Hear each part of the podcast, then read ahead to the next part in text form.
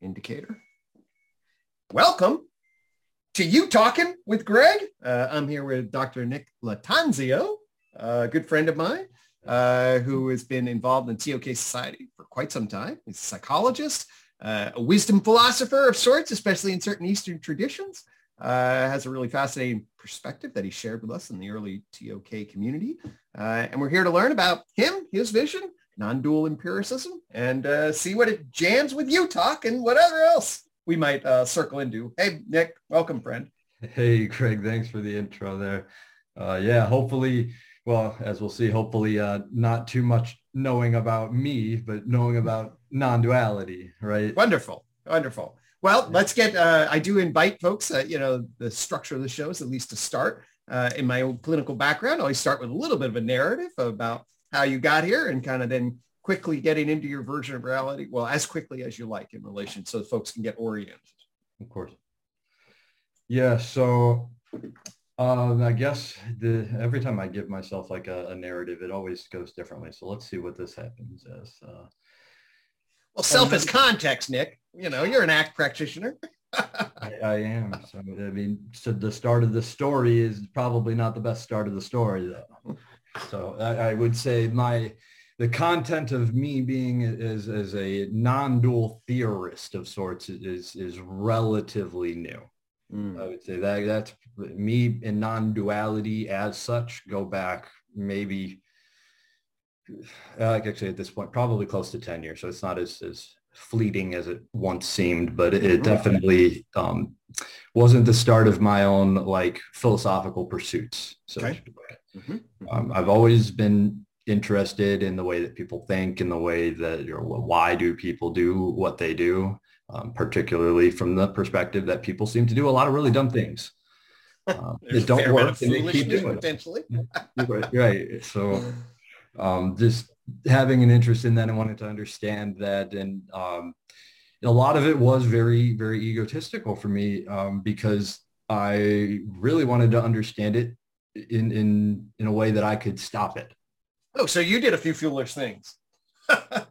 oh, more than a few. Yeah. we all have ever share of that particular right. pool, I'm sure. But, um, so basically I wanted to, to I, I, was like a mad scientist in a way for, for a while. My philosophy on the world was very misanthropic. It was, hmm. I don't like humankind. I think we do a lot of bad things. I think we do more harm than good, especially to ourselves. Um, I this came from from experiences of me being bullied pretty chronically.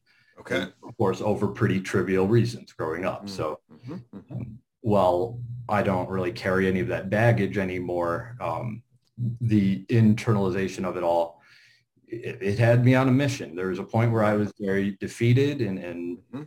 not not satisfied, not happy with life, not doing much about it though. Mm. And then a, a, switch kind of flipped one day. I call it my my existential realization, where I, I just had this sort of thought that was like, uh, only I'm I'm the only one that can control what does and what does not affect me. Hmm. And it kind of get, it, it, empowered me in a way. I know mm-hmm. that that's only true to a certain extent. Um, mm-hmm. But that, that, kind of like a stoic fundament. Would you characterize yeah, it kind of a core stoic absolutely. insight? Mm-hmm. Okay. Mm-hmm. Absolutely was stoic. Um, and then that's what really started gave me the motivation then to really pursuing knowledge. Um, and then with pursuit of knowledge. About how, uh, what, what age were you just to kind of put yeah, it in a so that's right, right around the end of middle school. I would have oh, been going 15 years old around then. Okay. Yeah. Mm-hmm. Gotcha. Um, so I would have been thinking about a lot of this stuff kind of loosely for, I mean, the majority of my life, but, but slowly putting it into more concrete terms as I went through uh, middle school and then into high school is when I was basically really introduced to realities the way I see it. Okay.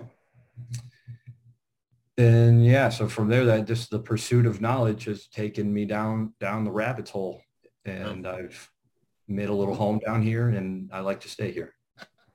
right. All right, fantastic. You want to say just a little bit about like kind of what are some of the major influences that uh, you find yourself grabbing a hold of, and then if there are key insights that you're accumulating toward non-dual empiricism, that yeah. might be useful. Yeah. So um, one of the first ones was was Aldous Huxley. Um, just a hmm. brilliant, brilliant person. I, interestingly enough, I'll just say this is that I, I, I don't think I've I've certainly met and had influential people that were a big part of my life, um, like actually in person. But most of my greatest teachers in life are people that have long been dead and never mm. were hmm. alive when I was alive. Mm-hmm, mm-hmm. Um, and I think that's just kind of my interpersonal style um, mm. leading into it. But uh, so a lot of these individuals are, are hopefully ones that, that others can relate to. I'm, I'm sort of a, a half-baked scholar in that sense. I know a, a little bit about a lot. Um, so Aldous Huxley was a... I consider myself a fully baked scholar. So don't.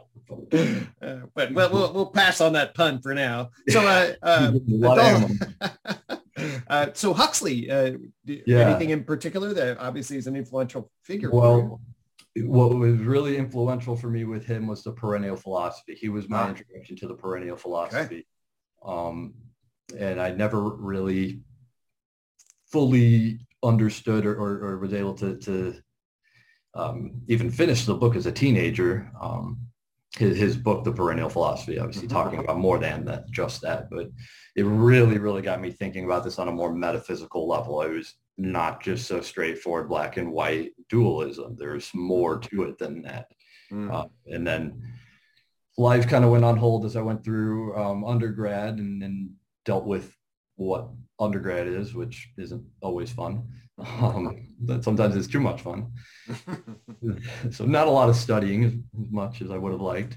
Um, and then in, in, graduate school, particularly during my training, when I'm being more and more exposed to other people's suffering and just in, in new ways being introduced to my own suffering, uh, I, I, was feeling it. I was going through a bit of another existential crisis of sorts. Okay. I called it my quarter life crisis. Mm. Um, and that one night I, I, had an Alan Watts clip just come up on, on YouTube. Mm. And then it was, it was just one of his mashed up clips, but it really spoke to me. Like it, it, hmm. just kind of opened my eyes to this whole being connected to the universe. It was one, one of his lines and there was, uh, what you are doing is what the whole universe is doing at the place you call here and now. Nice. And just, I mean, straight to the core was like, whoa, mind blowing at the time. Right. Uh, still is like a mind blowing concept, but obviously at this point it's not new. Uh, so going from Alan Watts, I dabbled with Terence McKenna. I dabbled mm. with uh, uh, Ram Dass is my boy. Mooji Sri Mooji is he he did the most in terms of actually experientially giving me mm-hmm. techniques and things that that mm-hmm. woke me up out of a deep sleep. Mm-hmm. Um, and Eckhart Tolle, I mean, uh, Jim Carrey, Ken Wilber, of course, academics, um, going back into like Adi Sankara, um, Siddhartha, Gautama Buddha, uh, the original Buddha, that is. Um, you name it. I could just list a bunch of names really, but those are probably the biggest ones for me. Good. And in terms of kind of concepts that people may be able to grab a hold of, were there uh, sort of key insights or uh, you mentioned sort of the stoic you know gripping of initially or there were there and then i really like that. Maybe you can spend a little bit of time yeah. on the alan watts quote for just to make sure people have a sense of how that gripped you and shifted your perspective. Yeah. So i guess kind of starting with then the stoic thing and, and I, we got to make sure that we understand stoicism is not cynicism. That is a very common misunderstanding even within the stoic community um, that Stoicism is is very much like a non-dual theology. It is, or maybe a, a philosophy rather. Um, it's about allowing for experience, phenomenology to, to occur, for, for anything to occur, and essentially to be non-reactive to it. And that's that's like straight up Taoism right there, yep. um, non-interference. And, and a lot of people mistake it for cynicism, like kind of like swallow your emotions, don't show your emotions. It's kind of macho Western mentality. Right. It's absolutely no, a lot of people misconstrue that. Check yeah. out John Vervaeke's uh, Awakening Meaning Crisis. I think it's episode 14 where he distinguishes the cynics from the Stoics. I may get that episode wrong, but it's on there. You can Google it. I'm glad that John's talking about it. He's probably going to hit a lot more people with that than I am. So good, good, to get the knowledge out because I mean, those are important concepts. I mean, they introduced a lot.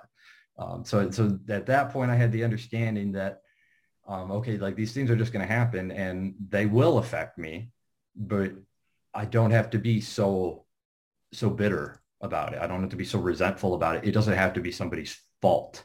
Mm. It doesn't have to stop me from doing the things that I want to do in life.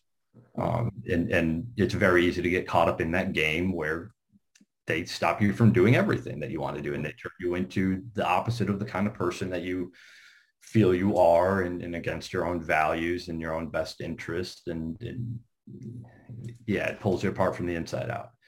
Right. so then i had the alan watts thing which was more like guess what buddy? You're not even you. Mm. you're you're not even the you you you think you're some separate thing from the rest of the universe? You think that you're you're born into this world? No way. You're a grape growing from a tree.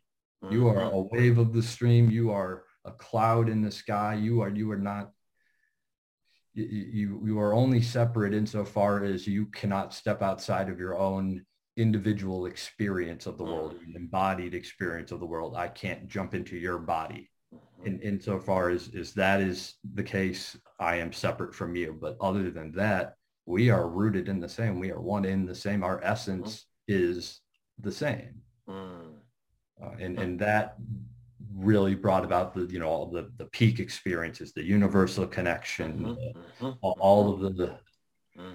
frankly all of the things that i had been waiting to experience my entire life hmm. um, and and a bit overpowering I'll, I'll be the first to admit i've had my my run-in with a few episodes of, of psychosis and symptoms of which and there was some overlap there okay. Um, I, I I think there are some good ways to distinguish between spiritual experiences and psychotic experiences, but I think again there's a lot of overlap, and at some points they're not that different. Right. Um, right. Mm. So this was that one was a little maybe a little bit of both for me because it kind of knocked me off my rocker too. Mm. Um, mm.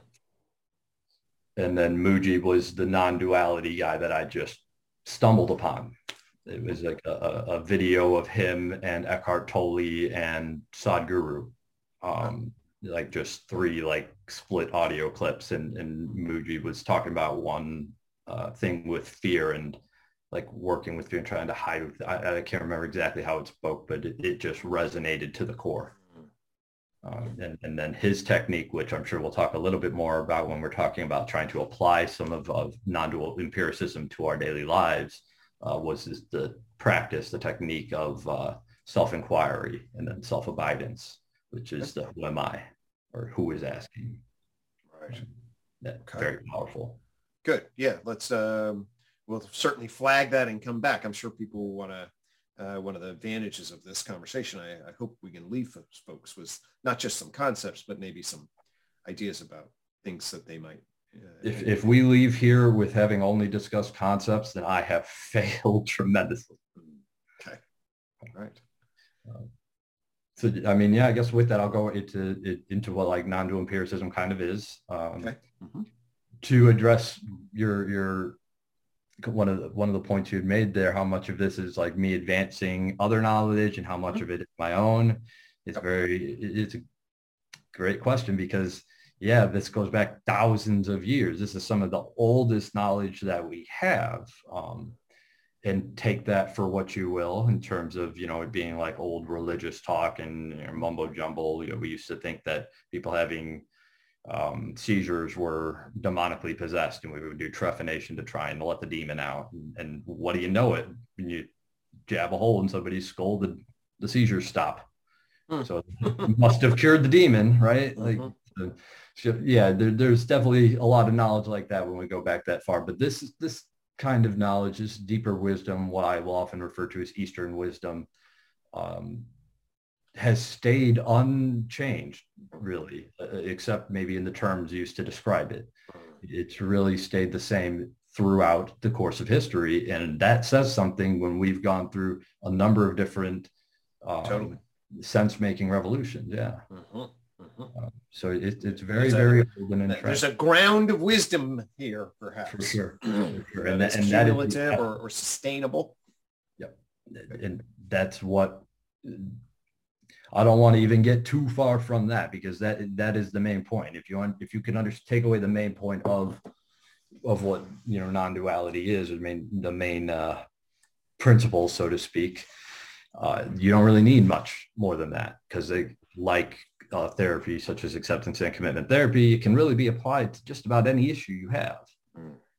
um, or, or, any position that you find yourself in in life uh, and and that to me is where it's more my version of it so mm. when i say non-dual empiricism i'm talking about and, and, we'll probably get into a bit of maybe a little of the history of the, of the shift in empiricism, but mm-hmm. just given more credence, if not reclaiming, I don't know that it needs to be reclaimed, but giving more credence to that first person direct experience okay. as a valid way of knowing something, mm-hmm. uh, which throughout history had, had been devalued. Um, in, in, in the, you know, the, the greatness of, of observation made itself known. Um, and, and, and just being able to go back to your own direct experience, I think was something that we can't ever exclude it. Mm-hmm. And, and I mean that, that quite literally. We can't mm-hmm. step outside of our own experience. And that includes measuring something. And a lot of people have spoken to that with what they call the, um, the quantum revolution mm. I think came after that that shift to third person empiricism. Um, and if I'm jumping all over for those watching, sorry, this is me actually kind of trying to embody what what non-dual empiricism is as as a living philosophy. It's a, it's a mm. process, um, a process metaphysics. So I'm I'm essentially allowing whatever movements, phenomenological, material, whatever you want to call them, doesn't matter. I'm, I'm not putting language to it. I'm not putting concepts to it. I am on autopilot right now. I'm, I'm just, as U.G. Krishnamurti would say, I, am like uh, one of those sensor machine guns. I'm just, da, da, da, da, da, da, da, da, da, it's just happening. And I'm, I'm doing what I can to not really do anything, to just get in its way. Um, and through that, hopefully I stay relatively coherent. Um, typically we find ourselves in the same position as if we had put a whole ton of thought into it. Mm. And, and, so the point to take away there is that non-conceptual knowing, direct experience, and just allowing for that that process to take place without the use of concepts um, simplifies a lot of what we do. Mm. It, it really reduces the amount of energy and thus the amount of stress and competition and from there entropy. Entropy. Yeah. Okay. Cool. Um, yeah. So this this grew this foundational insight was absolutely central. Uh, you know, to like you say, Eastern wisdom. Uh, you you've got kind of gotten a hold of it in your version of non-dual empiricism. Uh, mm-hmm. grew over the last like five years. Did I hear that kind of like in terms yeah. of like so, sort of like, and so you now have a formulation, not necessarily be conceptual about it, but, but at least an embodiment uh, that you can then presence and share uh, in relation. And, and, certainly more as a technique than as a philosophy. The more that I try to put it into words, the harder it gets to put into words. I probably created like four or five different Word documents just to try and, and bullet point what I thought the main ideas were for non-dual empiricism. And well, each of those are at least four pages now. Um, so some of that is is obviously me just still needing to organize the ideas better. Um, but part of that speaks to this being a process philosophy mm. in that it's not going to remain fixed. Are you using that like in a Whitehead sort of way or just a more general flowing? I mean, there's there's different ways in which you might interpret it. So I'll just ask that. So I am a big fan of A.N. Whitehead um, and, and he is basically my introduction to process ontology. Okay. Um, so in, in that sense, yeah, it, it is. It's the one, um, and correct me if, if I'm misunderstanding Whitehead's um, uh, way of, of seeing it, but it, it's, it's just that one sort of ground of being, if you will, that manifests it's the same thing but it just manifests differently. It's it's what the um, buckminster fuller used the the analogy of, of the of the rope made of different uh, mm. material, and it's mm-hmm. the same rope. It's the same pattern throughout, but it's made here. It's silk, then it's um, hemp, then it's you know, mm-hmm. whatever. It, it's all the different materials are just different dances that the same basic energy is doing. Mm-hmm. Different organizations of it, mm-hmm. like mm-hmm. particles, for example. Right. yes. Uh, one way to potentially, uh, well, I'll put a UTOK spin on it and just we can just a reference. Uh, so there's sort of structural mechanistic understandings. So sort of like, oh, how do we understand uh, the, you know, everything's billiard balls all the way down. And then there's a, there's a crank system like a clock. And then we can work, work uh, to understand the reductive structural mechanism of change this way. Okay. Uh, so that's a, that's a reductive physical mechanistic structural position. Uh, behavior, uh, the term that I use a lot, is definitely a much more holistic, unfolding verbal uh, kind of meaning, as in like, you know, the, we use verbs to describe uh, the unfolding wave of causality in particular types of events. And then the form of the dance of that patterning uh, would be the, the, the, emphasis as opposed to the inside structural mechanism that you try to reduce to some sort of ideological you know, part. I mean, I guess you could, if you want to put the emphasis there on that that basic part, you could, but that would take away from the process aspect of things. So right, it, right. It I'm just right. On, just yeah. some ways to just kind of juxtapose different kinds of emphases yeah. or framings or modeling. So yeah. Yeah, for sure. Mm-hmm. Um, so th- I guess the way I like to see uh, this non-dual empiricism, are you familiar with time crystals? Not exactly. No. It's a it's a fairly new concept, uh, actually a fairly new discovery. They are a physical thing.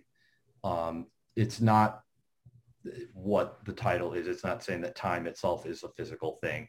Um, and I'll do my best to just briefly explain kind of what it is here. I'm not a physicist, so uh, but, what it, it's it's like a uh,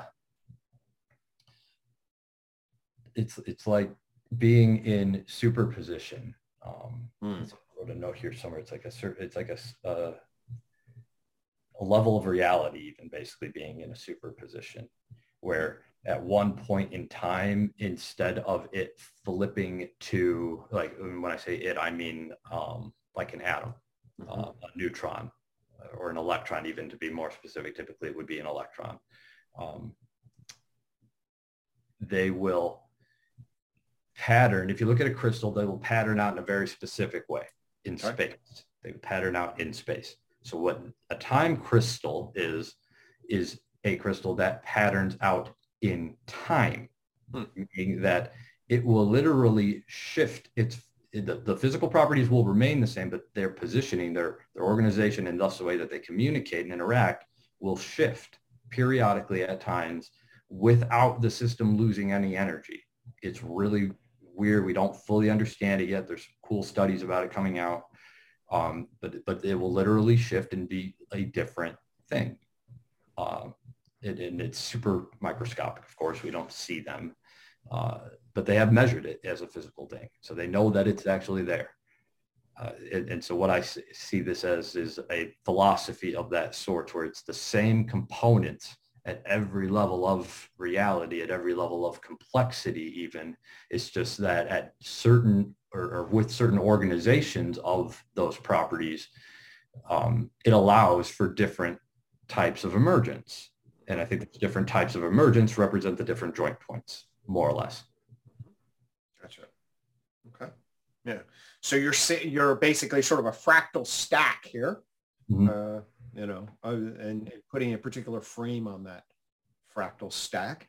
And, and ultimately some kind of connection of a process being through the stack and maintaining uh, presence with that or, or, or orientation within that as opposed to perhaps sort of some gripping belief value needing interpretation me being separate and then I'm going to kind of control the stack.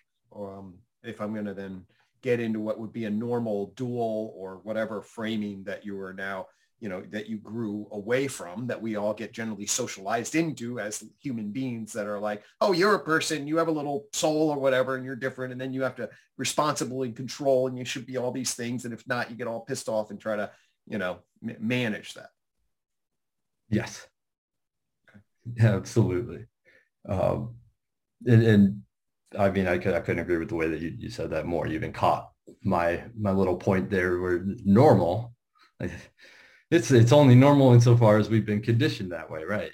Um, and I, I, think that's again one of the main points of, of non-dual empiricism in terms of being able to live it is that you are returning to something. You are returning to something that is already there, that you already are, and yes, in a perspective were. Um, you're returning to that thing to better be the self that you think you are now or better and better be it by the definition or by the, the better for the thing not for you mm. Not for the not for the relative you necessarily bad things happen to people mm-hmm. does that make sense um, I think we can circle around it. I, I, I mean, I'm certainly uh, yeah, I mean, I, the, the, there's a general fundamental shift in the way in which we're organizing uh, our relationship to being in the world. Mm-hmm. That's what I'm hearing. Yeah.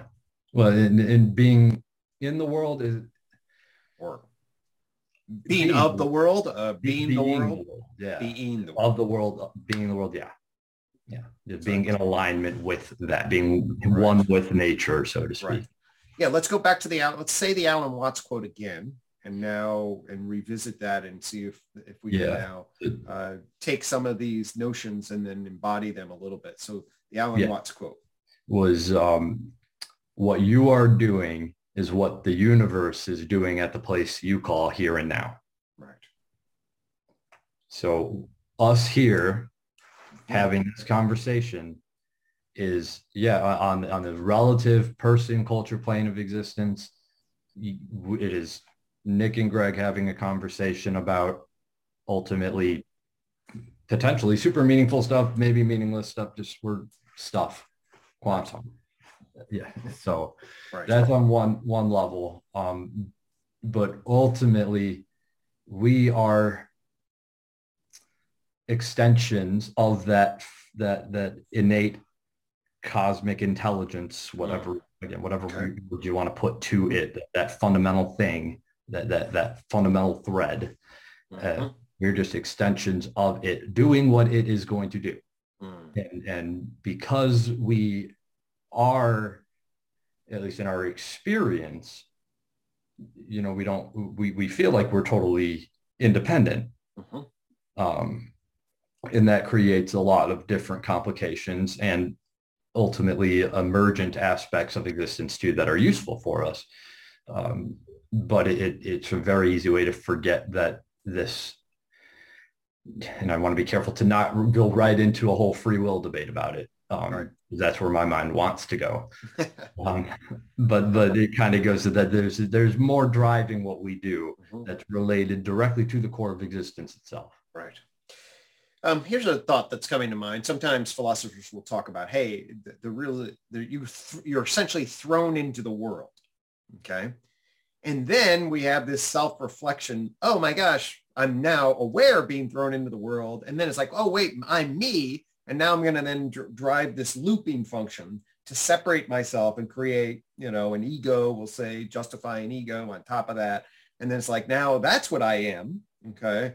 And mm-hmm. sort of what I'm hearing is sort of like, uh, no, that's kind of a delusion or that's just an unfolding. And we want to throw ourselves back into the world almost.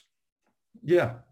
Yeah, basically. And, and, and that's why they call it waking up, seeing through mm-hmm. the illusion or the, in, in many ways, it would be a delusion um, or the, the grandest delusion. I mean, there's no, gr- there's no more uh, delusion of grandeur, I think, than thinking that, that out of this vast universe that we know virtually nothing about if we're being really brutally honest with ourselves that you think that, that we are that important that's pretty grandiose that, that the universe is doing all this for us. I, I, I don't I don't see any evidence that suggests that to be the case. Mm-hmm. Um, so yeah, it, it's it's being th- if you define yourself as being thrown into this world, uh, um, narrative that tells you a lot right there about how you see yourself in place to the world. And and if you see yourself as a victim, as, as somebody that's, you know, I didn't choose to be born, well, you're you're asking for that is literally choosing the box labeled suffering. And, it's separation because you're seeking knowledge then too. You're seeking um, a conceptual understanding of well, you yourself in that way are a concept. So it's a concept seeking a concept and it just won't work.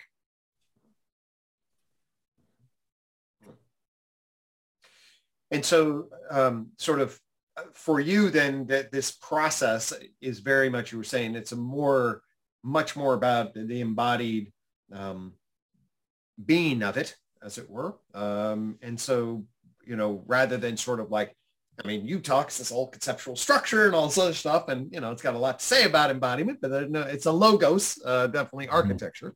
Um, so let's talk about this from a non-dual uh, empirical perspective. Let's make sure we get into some of the things that you see this as and carry in terms of its implications for, um, like maybe the work that you do as a psychologist, um, or some messages that you have for people in relationship to how to be in the world or or suggestions how not to be in the world if we're going to you know yeah. Uh, you know various ways and again i think even you would say correct me if i'm wrong there's as soon as we start to sort of label things and make judgments and start choosing um, we're going to notice a little paradox in relationship to whether that in and of itself is sort of enacting some of the things that maybe we're cautioning against but obviously we also need to be having a conversation so how do we mm-hmm. navigate that is tricky. It's it's all it's, it's it's adequate communication. We're we're just trying to we're trying to control knowledge. We're just trying to make sure that you understand exactly what I think, exactly the way I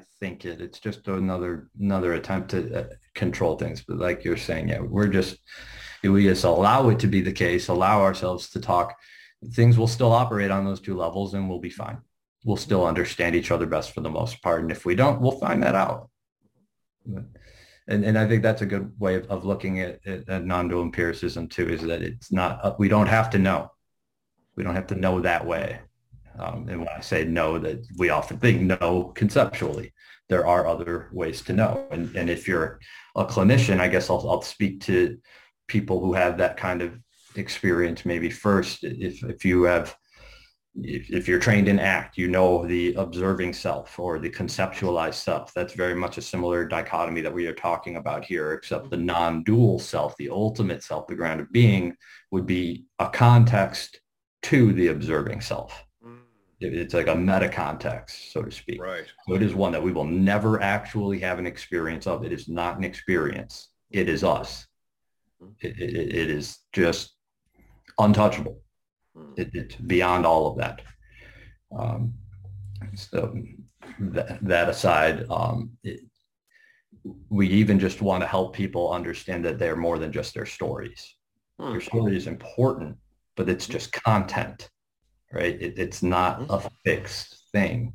You hmm. don't have to live within the parameters of the page. So if I'm reading, let's say here, I got the spectrum of consciousness right mm-hmm. here. Okay, so I'm reading through it, blah, blah, blah.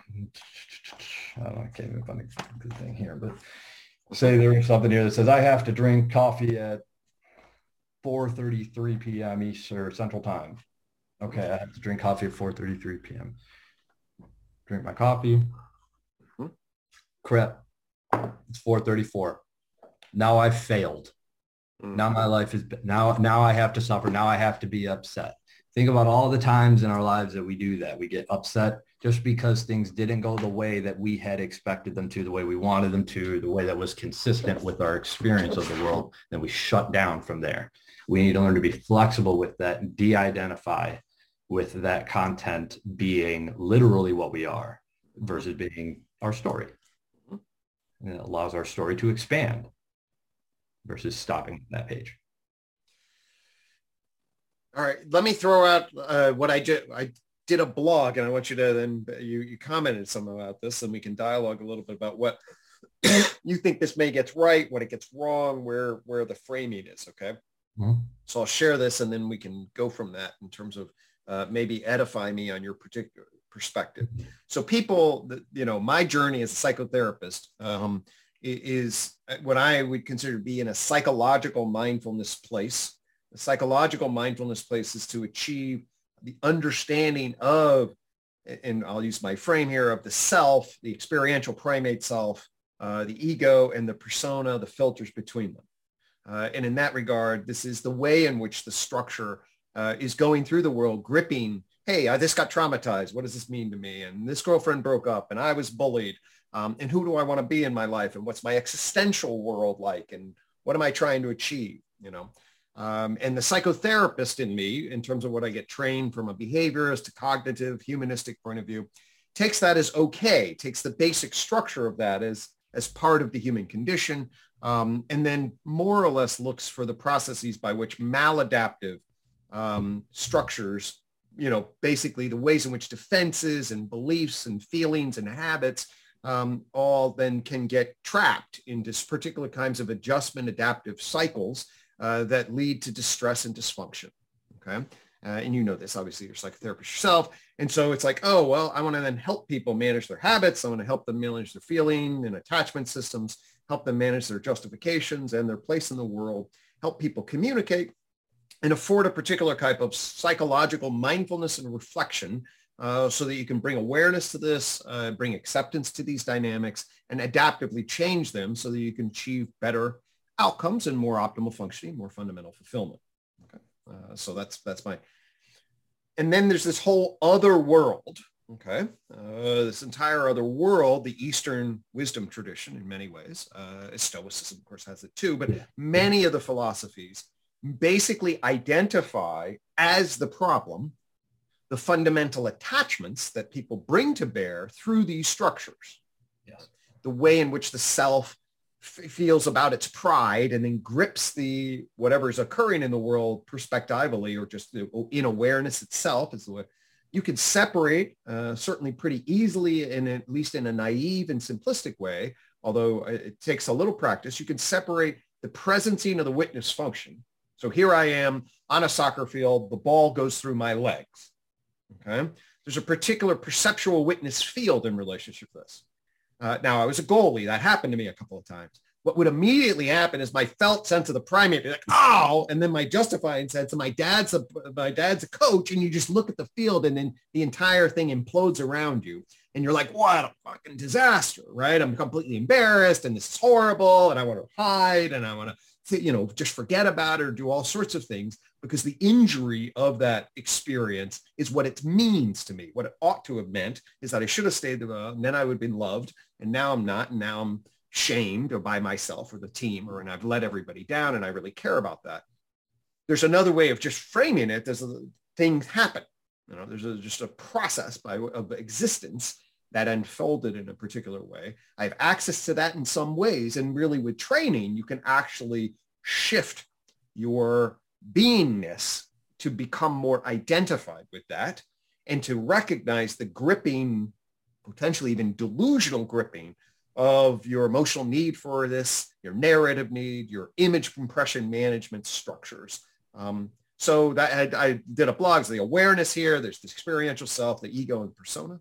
Um, I'll throw that out there and see how that lands for you in relationship to non-dual empiricism and how you might uh, adjust that or critique that or build off of it or whatever. Yeah. And, and I think my critique with that was really, I mean, a lot of it has to do with, and, and you and I have had a number of discussions about this. You know, we, we come from a basically different ontology. Mm-hmm. Mine more spiritual, yours more naturalistic. Um, although I think probably in the time we've known each other, we've both moved closer. To, uh, it, it, feels like we're not super far away these days, right? As far as where I would say, but anyway.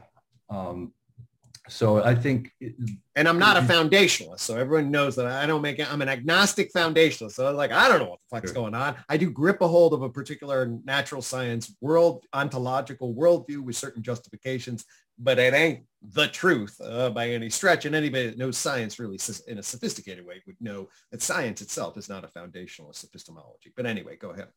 Yes.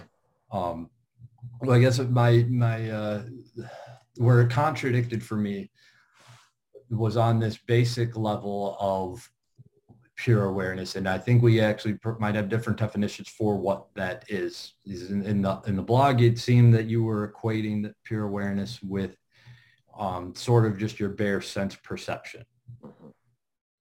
So pure awareness is it is in, in research on this is, is fairly telling, but it's also um, relatively nascent. So there's a lot left to be done and, and better understood. And even the way that they describe um, pure awareness in the research, uh, they have a hard time saying that it is separate from consciousness. In fact, a lot of times they'll just use interchangeably the words awareness and consciousness. Um, and I, I, think that's a distinction that I don't, or I do make, is, is that consciousness is not awareness awareness can be conscious, can be unconscious, um, can be pre-conscious or non-conscious if you want to try to use those words for it. Um, it's it is present regardless of any sort of conscious content, which would include sense perceptions, and it can use those um, for sure. And that that is definitely a deeper, more metacognitive place of being than than we would before. And that that to me, I think, is more just like the true ACT context. Right. Right. And if you use like, if we go back to some of Whitehead process metaphysics, this awareness, you can kind of think about it as like going through the stack, if I hear, heard you correctly, right? And Deep beyond. into the, you know, all the way down and above and, and just um, not located here in, may, in maybe mind culture space if we use TOK, but we're actually talking about a different and more transcendent kind of. It's non-local. Uh, yeah. Exactly so um, you had a conversation a few weeks ago with Bernardo Kastrup. Yes. Um, he has a very, very similar uh, okay. philosophy to mine. There are a few distinctions. One of them is this notion of panpsychism. Mm. Um, I don't want to, I'm not as familiar with his work as, as I would, would, I don't want to make too, too hard of claims here, but um, I think he was advocating for more of a panpsychist position. Not quite. Uh, I don't. I don't think he really supports panpsychism that much. Uh, but it's it's complicated, and there are different variations of that. Uh, and but uh, his analytic idealism uh, is is a little different than most standard versions of panpsychism, and he makes that distinction sure. some. But anyway. Yeah, yeah, and and I totally agree with his comments about how it, his it doesn't have to disagree or, or, or conflict in any way with third person empiricism. Mm-hmm. It, it, really has, honestly, it, it, has nothing to do with it except as allowing it to maybe be an emergent and a, an advanced evolutionary form of observation. Mm-hmm. Right now we can see, now we can measure what we see. That's progress. That's evolution. So that, that there's no reason why that can't fit within any of these systems. Um, but there's the notion that I don't hear brought up enough, which is panentheism, P-A-N-E-N sure. theism. Yep. So it, it's everything is conscious, but then there's this thing that's beyond all of it that encompasses it and is it, and that is a true non-dual um, okay. mm-hmm. place. And Spinoza is sort of the first panentheist, right? Is that in terms of well, that's Maybe where I hear, I hear that, that, word as such, I believe, right? A, I hear that word get applied to him, I believe. Yeah, I, I, I he's for sure. I mean, he's for sure panentheist, but um, right. Uh, maybe in terms of if we're talking about sort of the Eastern, uh, you know, wisdom traditions, maybe thousands of people for thousands right. of years in some ways have been had that frame. Okay. Right. Um, and ultimately, whether we've known it or not, we've all had that frame forever. I would purport. Right. This is the ontology of being itself. So there it exactly, is. exactly. Um, so I, I don't, I don't know exactly what point I was going after with that. But that's really my model of mind is a panentheist model of mind or model of self, really. All is the self. And you'll hear that in Advaita Vedanta, the Hindu tradition that most of my knowledge and training comes from, um, which is a non-dual tradition. It's like the Hindu equivalent of Zen Buddhism. Okay. Um, all is the self, everything, all manifest, all unmanifest. It's all the self, which is the Hindu God, word for God. It's it's the core of us that is connected to um, that that ground of being. Mm-hmm. Um, I think Jung's frame, uh, you know, certainly dipped some into that. Or are you influenced by Jung at all in relationship to that? Or? Yeah, um, because I'm such a disorganized thinker, especially do I blame my ADHD for that, but is what it is. I have a hard time reading Jung, like most people. I say I can't read Jung. you know. Yeah, so it, uh, it, yeah. Uh, but but yes, absolutely. And if if you um, know it's not always reported as being part of his his his own history, but he spent some time in India working with sages, and actually one of the sages that he or, or, or mystics or saints of, of these Eastern traditions. Um, one of the ones that he went out of his way to spend time with, and I think he got really, really ill on this trip too, uh, was um, he went to see, well, I can't think of your name, man. You're the master of my master's master. There was Mooji, there was Papaji, and then there was Ramana Maharshi. Thank you there's non-dual knowing in its finest. It'll come to you. Just give it a chance. Um, so he went and saw, he went and saw, um, did I really just forget it again? He went and saw Ramana Maharshi and learned from him because he was well, well known at the time as being like, like, this is the guy to go to see. This is the mystic right now. And, and this is the 1930s, 40s, maybe. Um, so they're both a little bit older.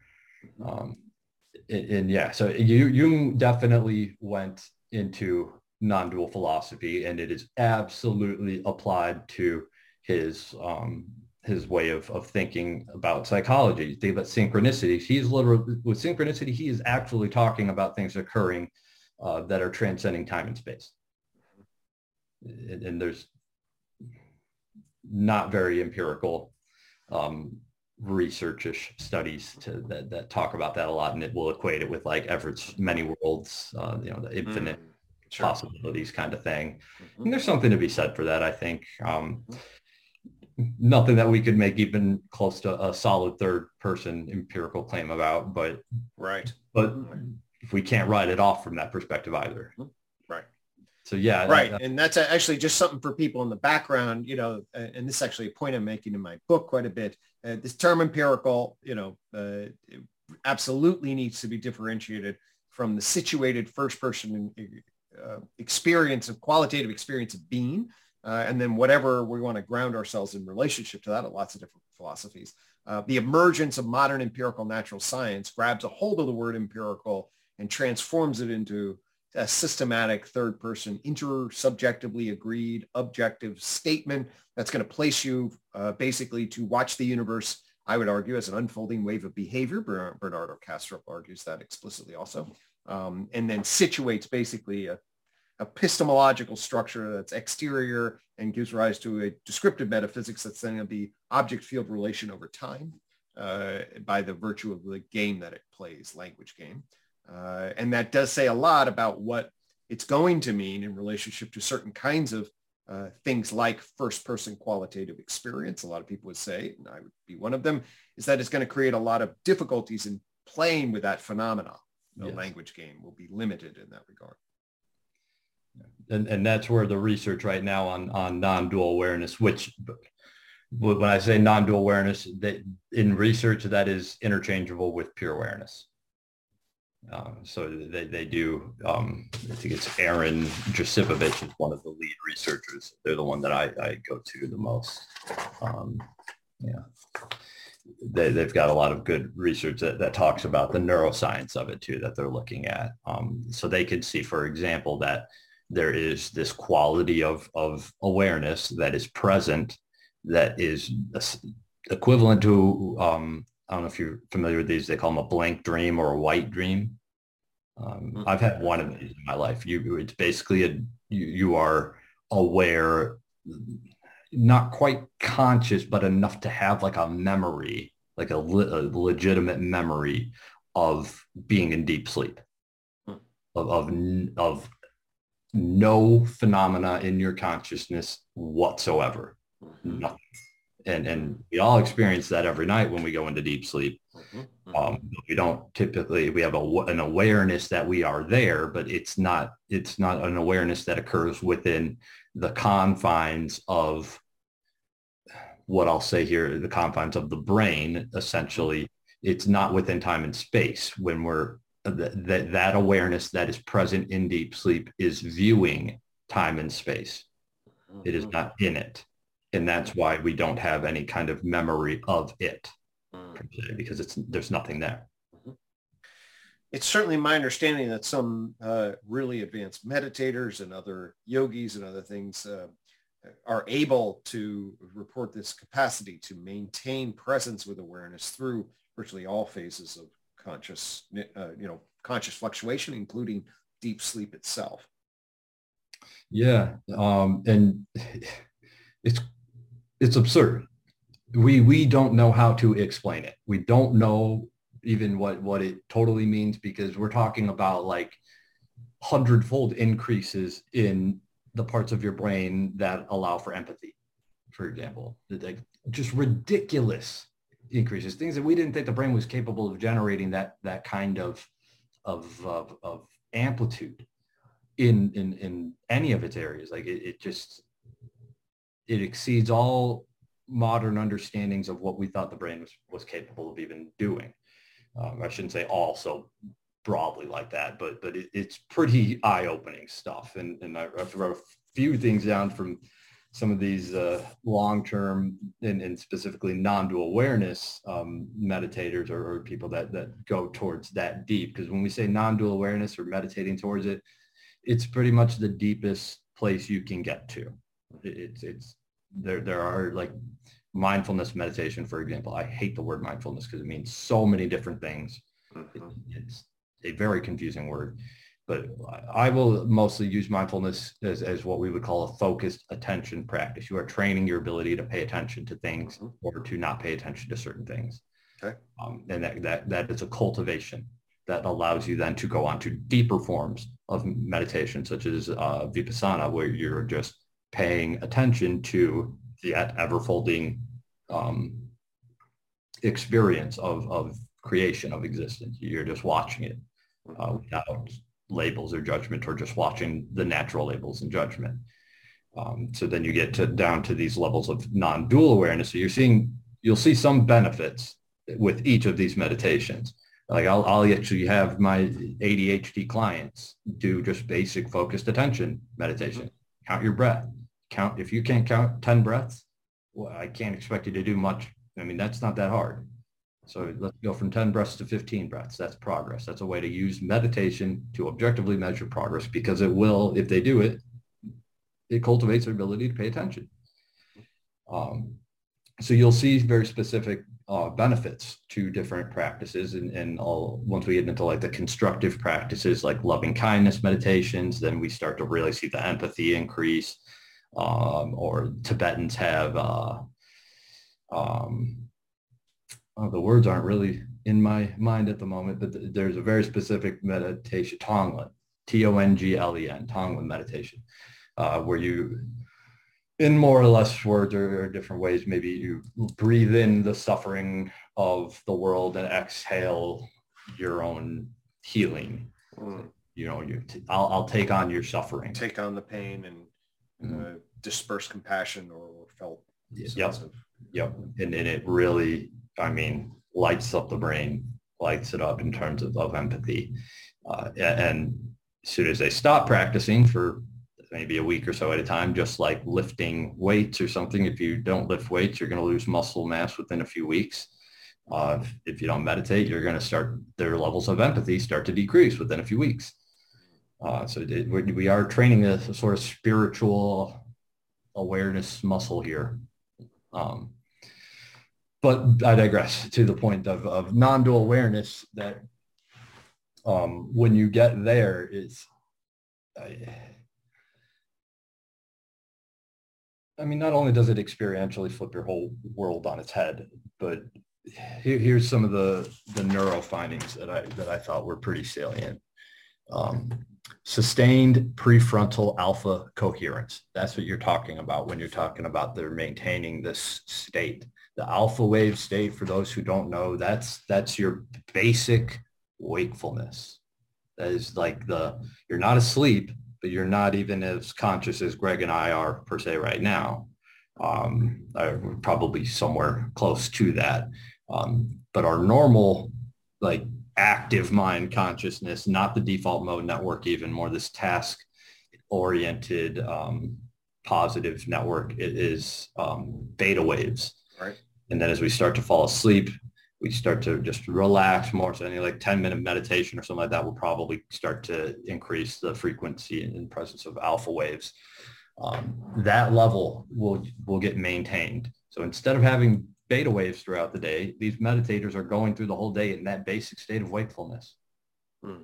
And, and the calmness that comes with that, the sense of equanimity, the physiological effects that go with that. It, hmm.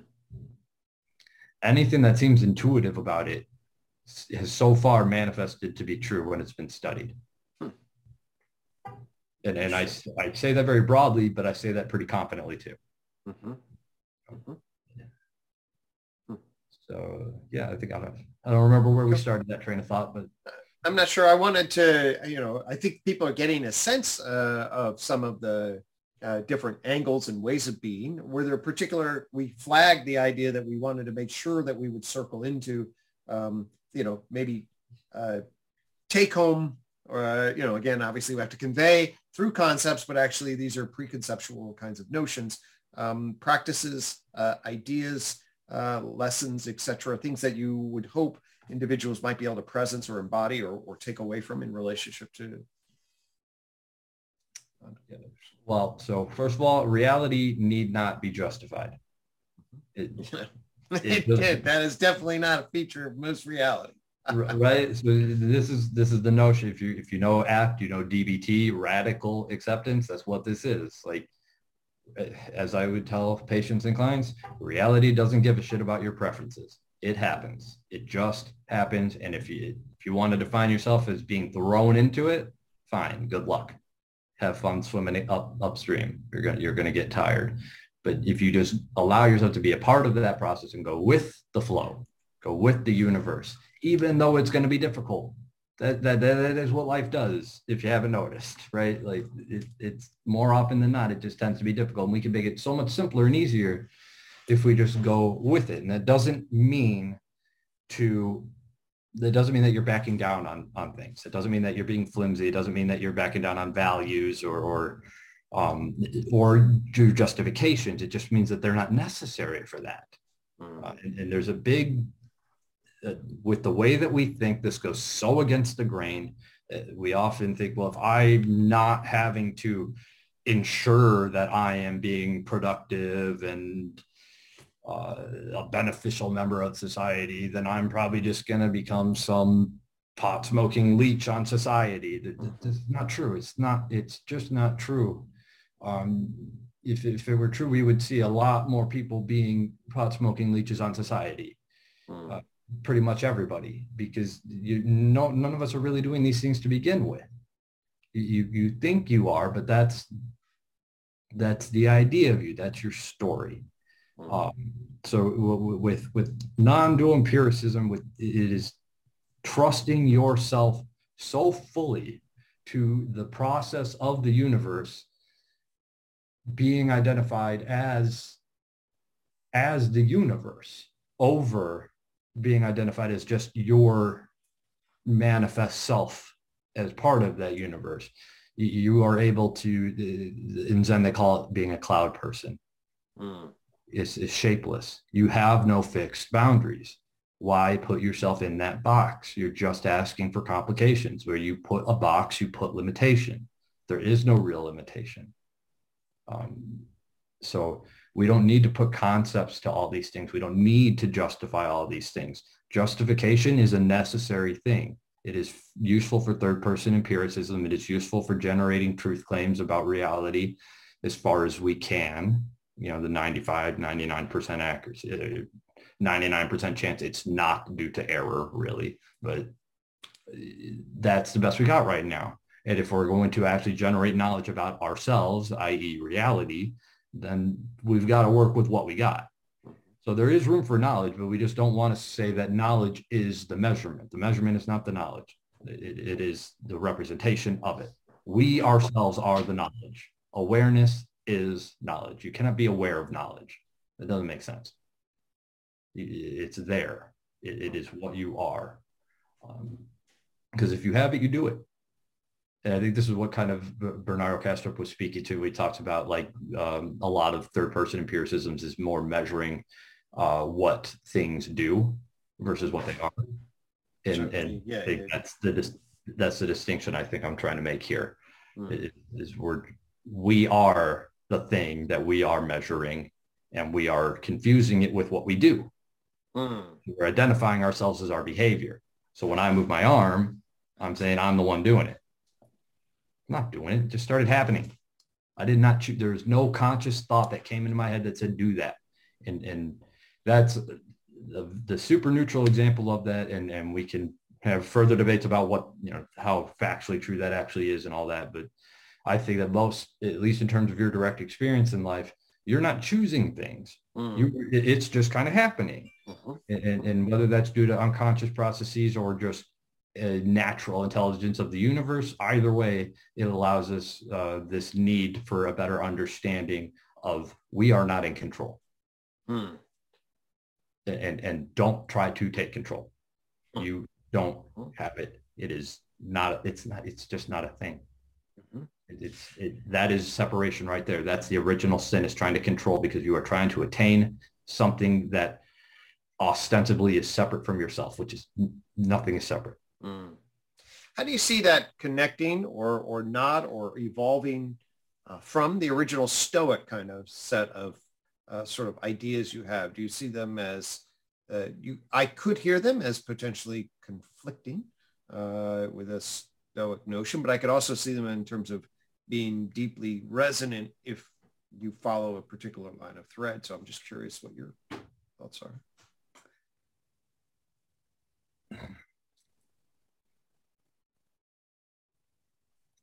see, I abandoned this. I abandoned identifying with Stoicism a while back. Okay. Mm-hmm. Um, yeah, makes sense. And kind of mm-hmm. because of, of the way that that I saw a lot of of my fellow Stoics falling into the, this pitfall of of responsibility. That I guess that's where it mm-hmm. came to me is that you, why what are you being responsible for? If you can't tell me what you're actually being responsible for and prove that you're the one responsible for it, then the the radical non-dualist in me, the U.G. Krishnamurti in me says, then shut up about it. Because mm. in radical non-duality, true non-duality, I don't know a damn thing other than I, that I exist. That's it. I am. Whatever God is, whatever reality is, is that I am that. That's all I truly, truly know.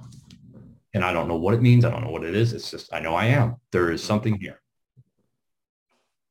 Uh, and, and, to me, the, the Stoics never really wanted to shrug off this idea of responsibility. No, definitely. I would certainly, my understanding of Stoics is that that's, that remains a core feature. I mean, certainly right. Marcus Aurelius in particular, um, but um, absolutely, yeah. Mm-hmm. So I guess that was a bit of a transcendence of mine. Uh, I call it a transcendence. It's maybe Stoics that that'll probably trigger them hilariously. um, Right. Well, we can see that, right. At least in terms of your own evolution, you have right. evolved away and we can say maybe you fell off the, you know, where you should be sure. or maybe, maybe right, right. As far I'm concerned, I fell off. That's whatever right. happened, it is what it was. So there it is. Right. we That's can right. say that always. That's right. Yeah. Um, in terms of what your either your clinical practice looks like or your daily practice in terms of how you go uh, through the world or maintain your presencing along this lines? Do you engage in regular practices? Do you have things, recommendations for people to, you know, explore? You mentioned a lot of meditative practices. Which, yeah. What's so your story? Like there? throw yourself into them. You don't have to, the way I see it, following the non-dual um, empirical state of, of mind is, is you are going to go as far down this path as you are meant to go. It's not, you're not going to choose to, to go down it any more than you chose what you wanted to have for breakfast this morning. It's just, you, the path will take you as far as it takes you. So dive on into it, try different things. Um, I do a basic um, breathing meditation every morning. I, I, will do 10 to 20, 30 second breaths. Um, and I do that as sort of a physiologically regulating thing and, and more of an attention regulating thing too, uh, so that I can, uh, it's like the first thing I do when I wake up. So sometimes I'll even, after years of doing this, I'll still even almost fall back asleep, but that's fine. You just, as soon as you lose your, your focus, notice it, bring it back and just keep doing that. Let your monkey mind chatter away, be frustrated. That's fine. Let it do whatever it's going to do. You just focus on sensation, focus on the breath, focus on the counting. If you want to do a guided meditation, go for it. there's Headspace on Netflix now has a couple that are that are pretty good. There's a ton on YouTube. You really can't go too wrong. Just don't think that these things are going to generate some sort of super profound mystical experience. Hmm. It's never a guarantee. If it happens, great, cool, good for you. That's not the point of these. Mm. It's absolutely not the point of these.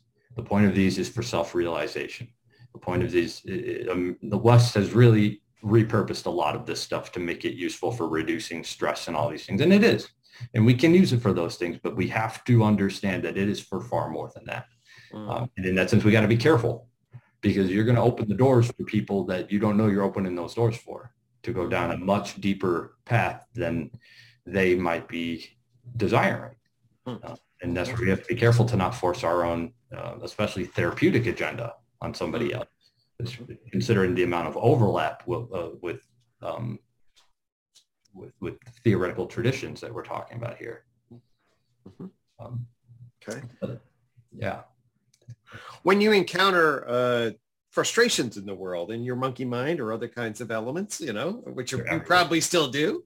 all the time, constantly. Oh my goodness, I am still just as much. My realizations, my peak experiences have not made me any less human than anybody else. And there's a lot of gurus and things like that. They'll tell you that, oh yeah, ever since then I've I've not been an addict and I've been free from all this bullshit. I call I call it BS. Sorry, the language. Um, Listen, if that's I, a trouble, we got problems. things with certain certain gurus um, that that I think that they're full of crap. But and and that's been a, a, critique for about as long as they've been around. That a lot of them take advantage of this and will make a lot of these claims. Um, no, you'll still be just as human. You'll still get frustrated, but you'll definitely still get scared.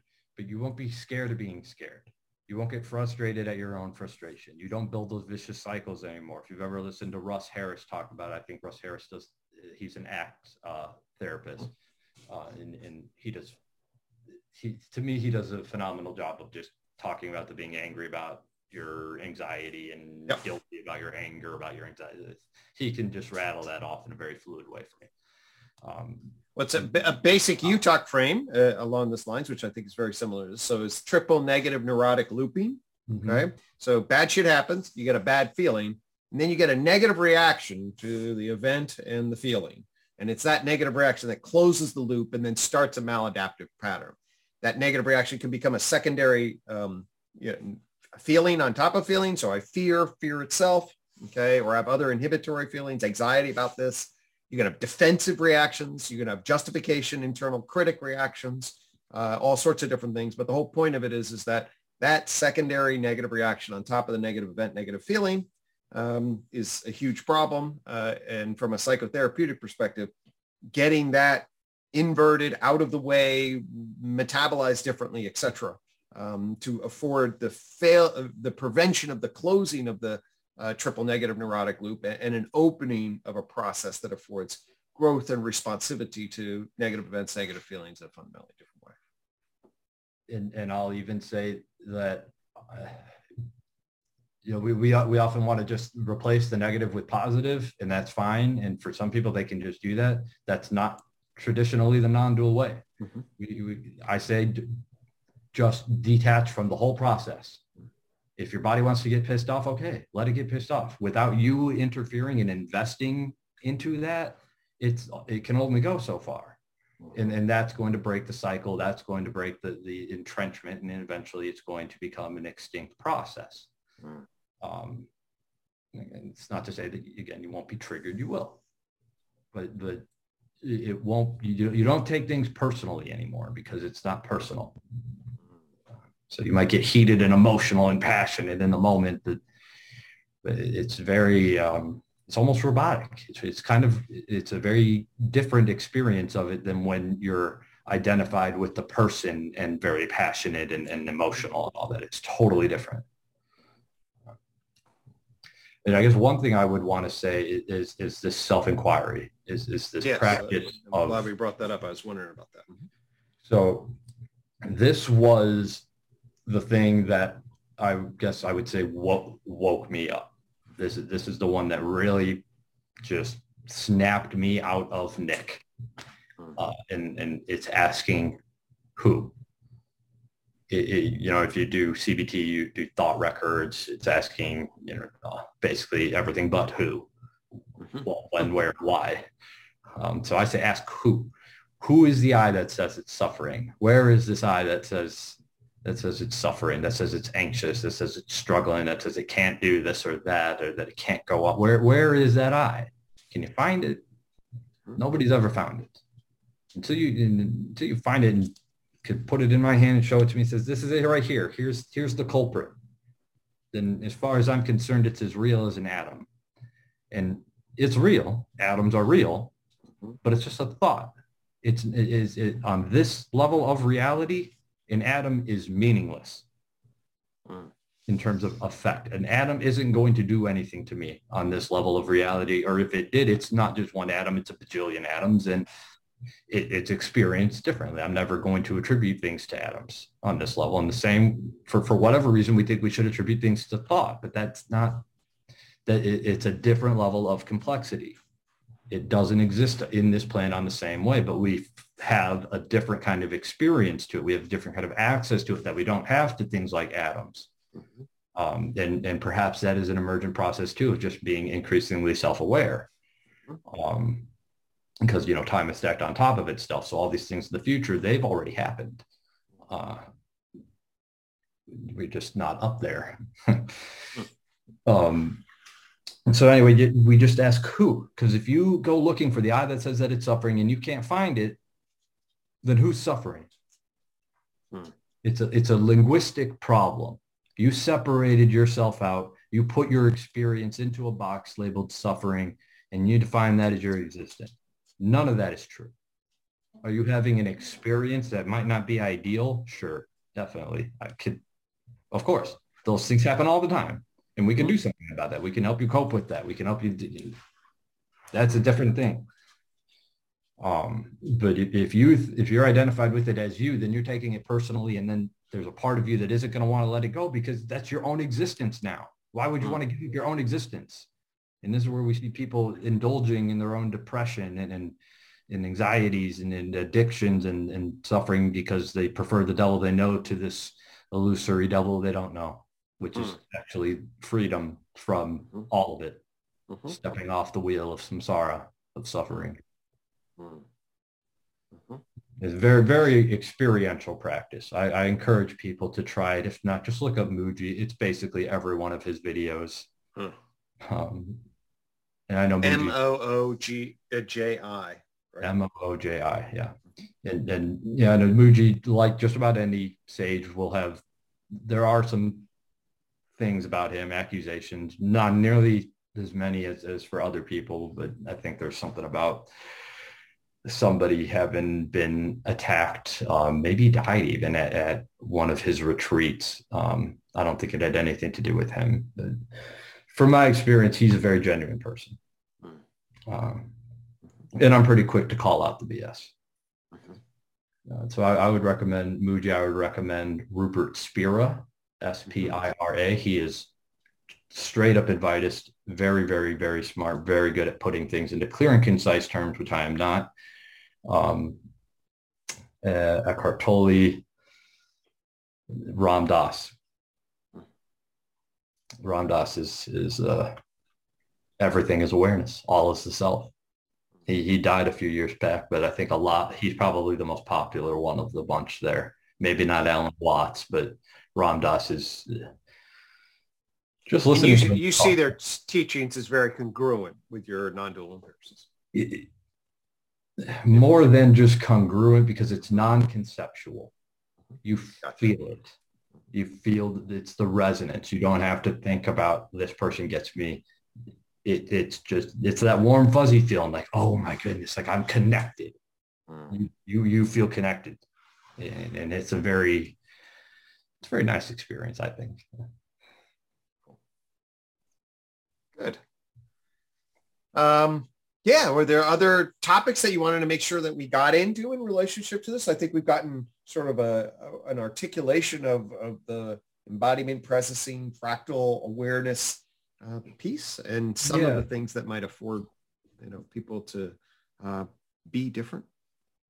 So yeah, the, the, the, I guess just maybe a couple kind of caveat things I want to throw in because of how confusing this can get. Um,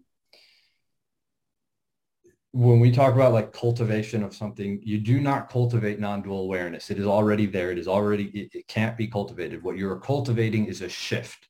You're cultivating your ability to shift off of conceptual knowing, off of these more um, stratified, if you will, versions of, of awareness of consciousness and, and, and towards orienting yourself towards pointing towards that that fundamental you. Good. Um, so we, we have to be, be clear about that because if we're thinking that we're cultivating it, then, then we're not doing what we think we're doing. Okay. Um, Good. Another one would be um, a lot of people in the mystical traditions have the idea that the world is an illusion. No, the world is not an illusion. You're the illusion. Mm. The idea of you is the illusion.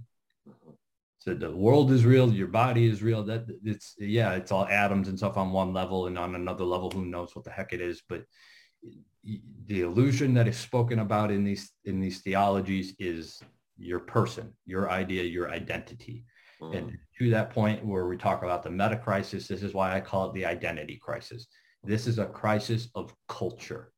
This is a crisis to the person. This is not a crisis to the planet. This is not a crisis for atoms. This is not a crisis for the universe. This is a crisis just for us. Hmm. Uh, and, and, and we created it and, and we're expected to solve it. And it's, it's a, a throwing yourself in kind of thing to me. I, that's why I don't think we need to really do anything about it. I think that anything that we do about it is something that we would have done regardless of whether or not we had planned to do it. Hmm. Hmm. Okay. I think, well, and other than that, just that you, th- this is supposed to be a freeing thing. So it, it, the idea is you can't make a mistake.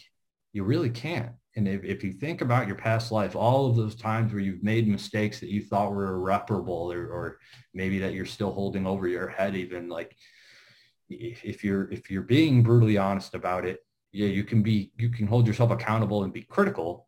Um, you got to be constructive still um, there's so much more that goes on under the surface that led to all of these things happening the way that they're happening. You are exactly the way that you are right now only because everything before now happened exactly the way that it did. And the chances that everything before now happened exactly the way that they did are infinitesimally small. So this is all a miracle. This is all just beyond us. It is absolutely beyond us. We will n- never be able to truly capture it with concept. We can use concept to get to the next level, hopefully, um, and, and, and see it, it more clearly. But, but don't ever think that you're making a mistake. And again, don't, don't use that as an excuse to, to not hold yourself accountable. Um, but you, your mistakes are what are what lead you to the knowledge. It is the deficit that allows for new creation. We can't have negentropy, which allows for creation without entropy. There has to be the space in order for us to put something in it. the old you, like Jordan Peterson often would talk about, is, is the old you kind of has to burn away for the new you to be born. So like your mistakes are that. Mm. So I wouldn't call them even mistakes. They're mistakes on a certain level, of course. Um, bad things do happen. We do do bad things, but um, to see them only as bad is is to be rigid about it. I believe. Is it fair to say then, you know, we're the the, the uh, you know whatever the ground of all, of self, the ground of being, you know, is this is this thing, and then we're trying to separate ourselves and grab, and we're doing that. Uh, then it's the shift to basically like, okay, that is just part of the ground of being itself, and then relating to that rather than identifying with that separation and then investing in that separation over and over. It's shifting back to return your attention, investment, and grounding to the other side of that, and then recognize you're going to maybe toggle or what go between that, but it's that you know it's that rotation in the ground, right? Because that, that, that again doesn't cultivate. It really ceases the cultivation of this part as opposed to like, oh, I'm going to now cultivate this. In in a sense although i will say that maybe at first but it won't even cease the cultivation of of, of the conceptualized self of the person you of the, of the you with values. In fact it'll put you in a better position to to let that unfold because you are getting in your own way when you are identified with that mm. you're limiting yourself because you're saying this ought to be the case gotcha. reality knows what ought to be because it is Mm-hmm. So by re-identifying, by becoming again as you were as a child, by cultivating that ability to shift back to that that state of mm-hmm. essentially it's more than just absorption, but it, you can think of it like that maybe. Um, it, it, allows you to go back even then to the place of person. From a perspective of pure awareness, universal mm-hmm. awareness, unconditioned consciousness, that things don't have to be any particular way and you could still go about your life and live a perfectly, uh, I forget exactly how you say it, but you know, uh, living wisely with uh, meaning and purpose essentially. Mm-hmm. All right. All right. So cultivate uh, that presencing in a particular kind of way. The coming off act the coming off, Yeah, good. It's it, if you're if you're watching Romeo and Juliet and the actors are so so identified with their roles that they actually poison themselves and kill themselves on stage, that's what we're talking about. This level of confusion. All right. You, they are just actors. Mm-hmm. They need to remember that they're actors, and we need to remember that we are just playing our roles here. Sometimes we get too caught up in it because it's fun. All Even right. the suffering is fun. All right. Okay. So it's a a shift in that being. All right. Well, cool. I, I really appreciate the tour uh, and the embodiment uh, and the presencing of w- wherever it took us, yeah. uh, and and you know, and and the capacity to wake us to identify with that in a new sort of way. Well, thank you so much for having me, Gregg. As you know, I've been very anxious and, and desired to to share my perspective more on things for quite some time. Um, hopefully I'll have more of an opportunity to do so once I have this better organized. Uh, uh, but yeah, no, for people watching it, please, you know, reach out to me if you have questions. This is, we'll put some contact information in the notes there for That'd so. be beautiful. Yeah. All right, Nick. Cool. Well, really appreciate the, the tour and uh, I look forward to posting. All right. Awesome. Thanks. All right. You take care. Bye.